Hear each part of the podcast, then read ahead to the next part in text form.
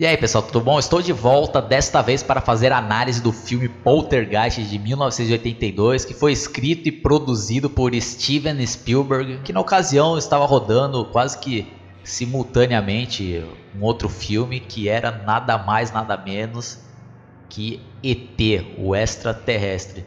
E esse Poltergeist foi dirigido pelo Mr.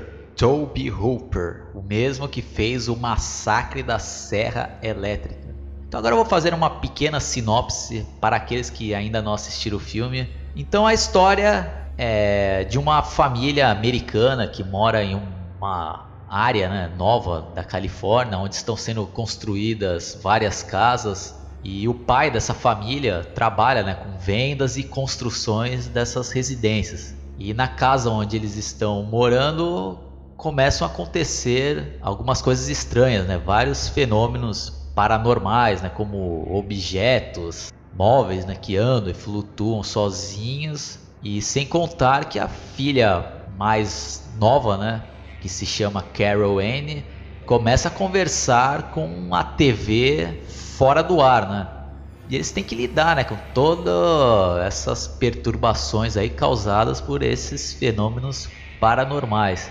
E esse filme aí, pô, foi um grande sucesso, né? E até hoje aí é referência para vários outros filmes que vieram a seguir dele aí. Então, durante essa análise eu vou comentar um pouco aí que até influenciou um dos meus filmes prediletos que, que eu não sabia, né? Que era que é, né? A Hora do Pesadelo.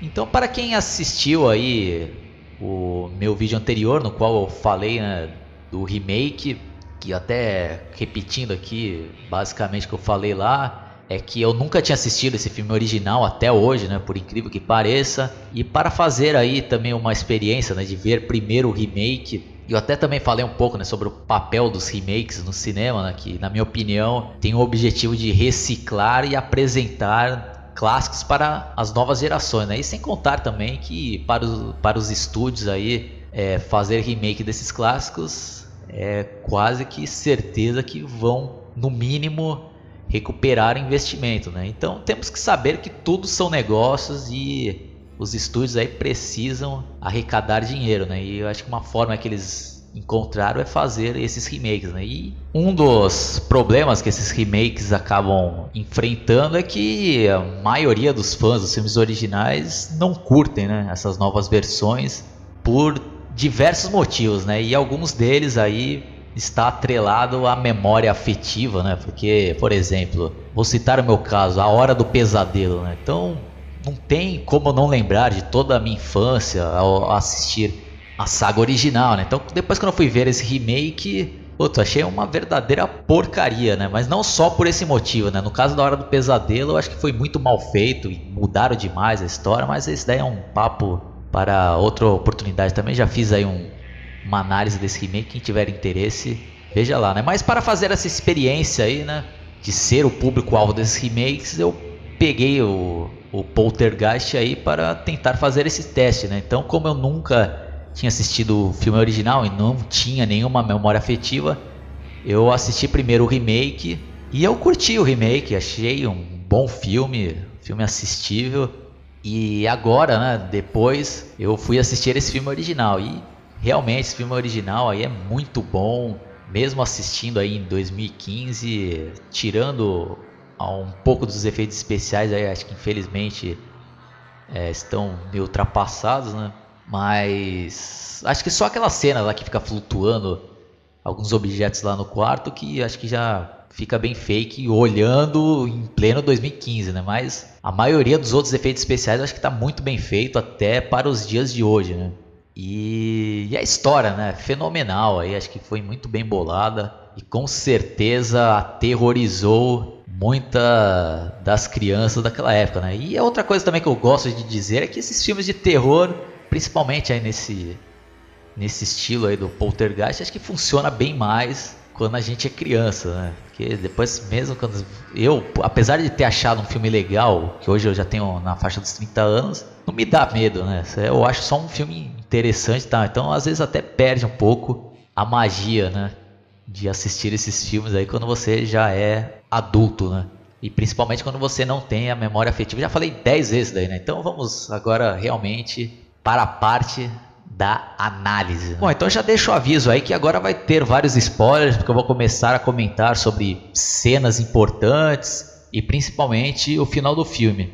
Então, no início lá aparece é um close, né, numa televisão que estava passando algum filme ou algum programa de TV e depois sai do ar, né, e fica com aquele canal de chuvisco, né? Então, para quem viveu a década de 80, 90, ainda pegou isso daí, né, que quando a programação de algum canal acabava, saía do ar, né? E geralmente ficava esse canal de chuvisco ou aquelas linhas coloridas lá, né?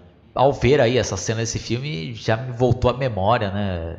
Parte da minha infância, que eu lembro que eu até ficava com medo na ocasião, quando ficava esses canais de chuvisco de noite, e quando a luz ficava apagada da minha sala, e também ficava todo aquele efeito, né? Que parecia que piscando, como é mostrado no filme.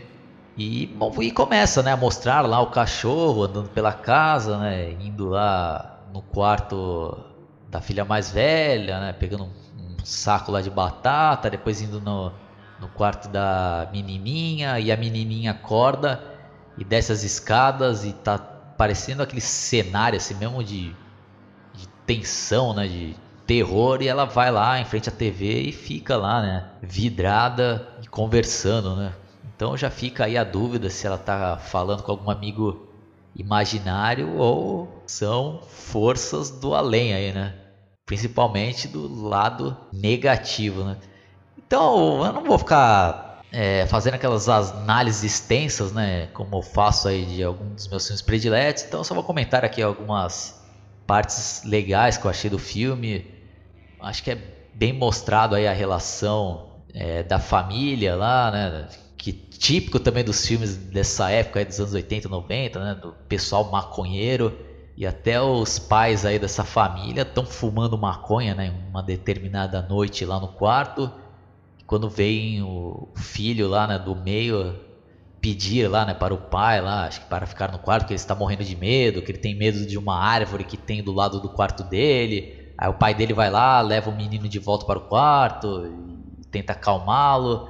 Tá tendo uma tempestade, né, de trovões, raios, né? Então, tá aí vários ingredientes para botar medo nas crianças, né? Que quem não, nunca teve medo, né? Dos dias aí que tinha essas tempestades, né? Esses trovões, esses raios e também outro ingrediente aí que aterrorizou muitas crianças aí é aquele palhaço, né? Que é mostrado no filme, um brinquedo de um palhaço e, e quem também acho que nunca teve medo de algum brinquedo, né? Eu lembro que quando eu era criança eu tinha o fofão e em determinado momento lá começaram a falar várias histórias, né, que o fofão lá era um brinquedo demoníaco, né? Então, putz, eu comecei a ficar com medo, né? Não queria mais ele no meu quarto. E é o que acontece com o personagem desse filme lá, né? Que ele fica com medo do palhaço, que é quase do tamanho da criança lá, e ele joga o casaco em cima do, do palhaço. E também tem toda aquela decoração né, de Star Wars, né, que era febre naquele momento. E mais adiante no filme lá, quando os casos lá paranormais começam a ficar mais tensos, né? O, próprio boneco lá parece que, que é possuído lá e por algum um espírito e o palhaço vai lá, enforca o moleque lá, vai, tem uma cena meio aterrorizante. Tem cenas bem legais aí, né? Da árvore também, que parece que cria vida e puxa o moleque lá pra fora. E resumindo aí, né? Depois, ao decorrer do filme, o pai lá dessa família acaba descobrindo que, que aonde foi feito lá a casa onde ele mora e várias outras era em cima de um cemitério, né? Então é por isso aí que tem almas lá, que, que o filme também explora isso, né? Isso daí do, do outro mundo, né? Do além, que tem tem depois até a paranormal lá, explica lá que algumas pessoas morrem, mas não sabem que morreram, né? E não vão em direção à luz lá, né? Para ir para, para o lo local onde teoricamente devemos ir. Então, algumas almas aí ficam rondando lugares aí onde elas viviam enquanto é, ainda estavam vivas, né? Então é o caso aí, eu acho que de várias almas que estavam atormentando lá esta casa, né? E sem contar também, né, o fato, fato principal, né, já não posso deixar de citar que é o desaparecimento da Carol Anne lá, que é a menininha lá que acaba entrando lá, acho que numa outra dimensão, né, pelo pelo armário e tem aquela comunicação né, com a família através do, da TV lá naquele canal fora do ar. Né? Então isso daí realmente é uma ideia aterrorizante. Né? E aí quando a gente vai conhecendo né, esses clássicos aí, a gente vai vendo que como eles vão influenciando vários outros filmes ao decorrer da história, né? Então, porra, um filme que eu sou fãzão aí, acho que posso até dizer que é um dos meus prediletos, para se não for o meu predileto, que é A Hora do Pesadelo, né? A parte 1. E tem uma cena aí desse poltergeist que influenciou totalmente, né? Para não dizer que A Hora do Pesadelo não chupou totalmente aquela cena daquela personagem Tina, né, que é arrastada, né, pelo Fred lá, invisível, né, pelos sonhos lá, e vai subindo pelas paredes, e tem uma cena quase que idêntica nesse do Poltergeist lá, né, no qual a mãe lá das crianças é é levantada lá, né, por espíritos lá e sobe pela parede e na hora do pesadelo eles deram uma intensificada, né? Começaram a deixar ainda mais pesada, né? Que na, na versão lá da Hora do Pesadelo, a Tina lá, acaba sendo toda retalhada, né? Cai todo um sangue, então... E fica aí, né? Umas referências, né? E também a personagem Nancy, né? Da Hora do Pesadelo, que tem aquela mecha branca no, no cabelo, depois que volta lá de um dos pesadelos. E nesse poltergeist também a mãe lá, em determinado momento, também tem essas mechas brancas lá, né? E para mim aí, acho que o clímax do filme é aquela parte final, né? Que parece que tinha acabado tudo bem, né? Quando eles conseguem trazer de volta a menininha, né? E depois tem toda aquela reviravolta lá. Acontece até essa cena que eu acabei de citar lá, né? Da mãe lá sendo é, levada pelas paredes lá por forças de outro mundo. E depois eles tentando fugir lá da casa, né? E puta, começa a destruir tudo lá. Acho que, pô, é um marcante, é marcante de tirar o fôlego essa parte final do filme, né? Até quando eles estão tentando sair com o carro lá e, putz, meu, dá aquele desespero lá que não consegue nem botar a chave lá direito lá pra, pra dar partida no carro.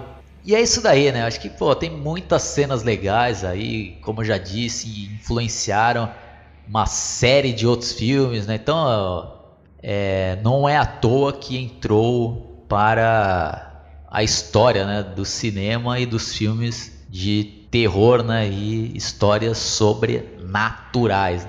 Bom, então agora eu vou falar um pouco aqui algumas curiosidades que eu acabei pesquisando, que até algumas histórias acabam até fortalecendo o mito de filmes amaldiçoados, né? Apesar que eu acho que na maioria dos casos aí acho que não passam de, de coincidência, né? Acho que não tem jeito, né?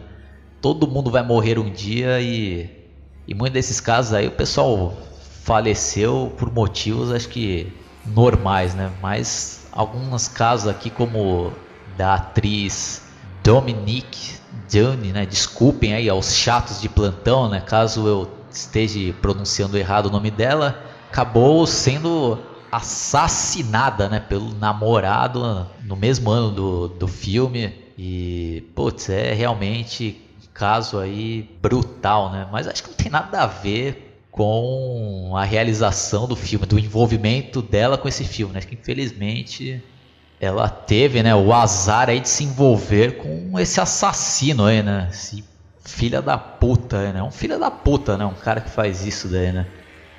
E outra tragédia, né, que acabou ocorrendo aí com outra atriz, né, desse filme, que é a Heather, a que interpretou a menininha lá, que ela acabou falecendo com apenas 12 anos, né?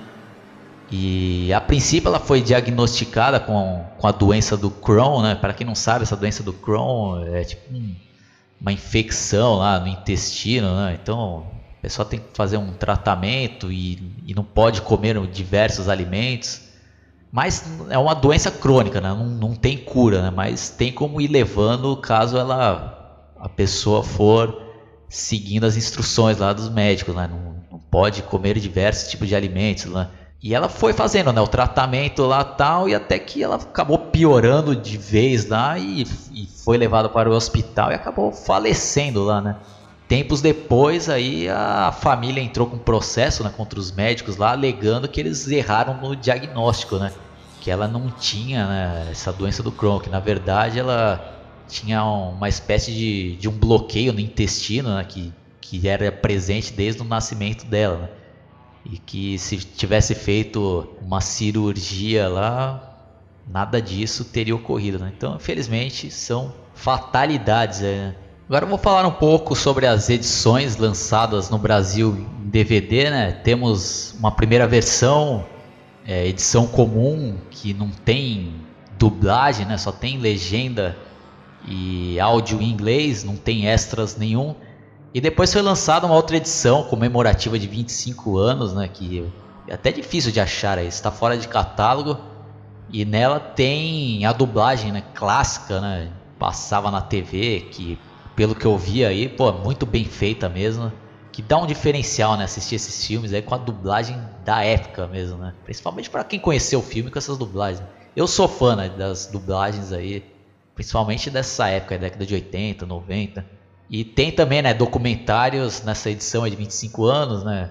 Que eu ainda não assisti, né? Eu tenho essa versão aí, mas não deu tempo de assistir em Blu-ray, pelo que eu pesquisei, acho que até hoje não foi lançado aqui no Brasil, né, uma versão nacional, mas nas versões importadas tem legenda em português e essa dublagem clássica. Né? Então deixa eu ver se eu esqueci de falar mais alguma coisa né, nessa minha análise. É, não posso deixar de citar né, que teve também eh, duas sequências, né? Poltergeist 2 e o 3, que eu ainda não assisti, mas pretendo assisti-la. E é isso daí, pessoal. Quem curtiu, dá um like, se inscreva no meu canal, entre na página Analisando Filmes no Facebook para trocar ideia com outros fãs aí do meu canal e trocar ideia né, sobre filmes clássicos, antigos, lançamentos e outras coisas relacionadas a cinema. Abraço e até a próxima.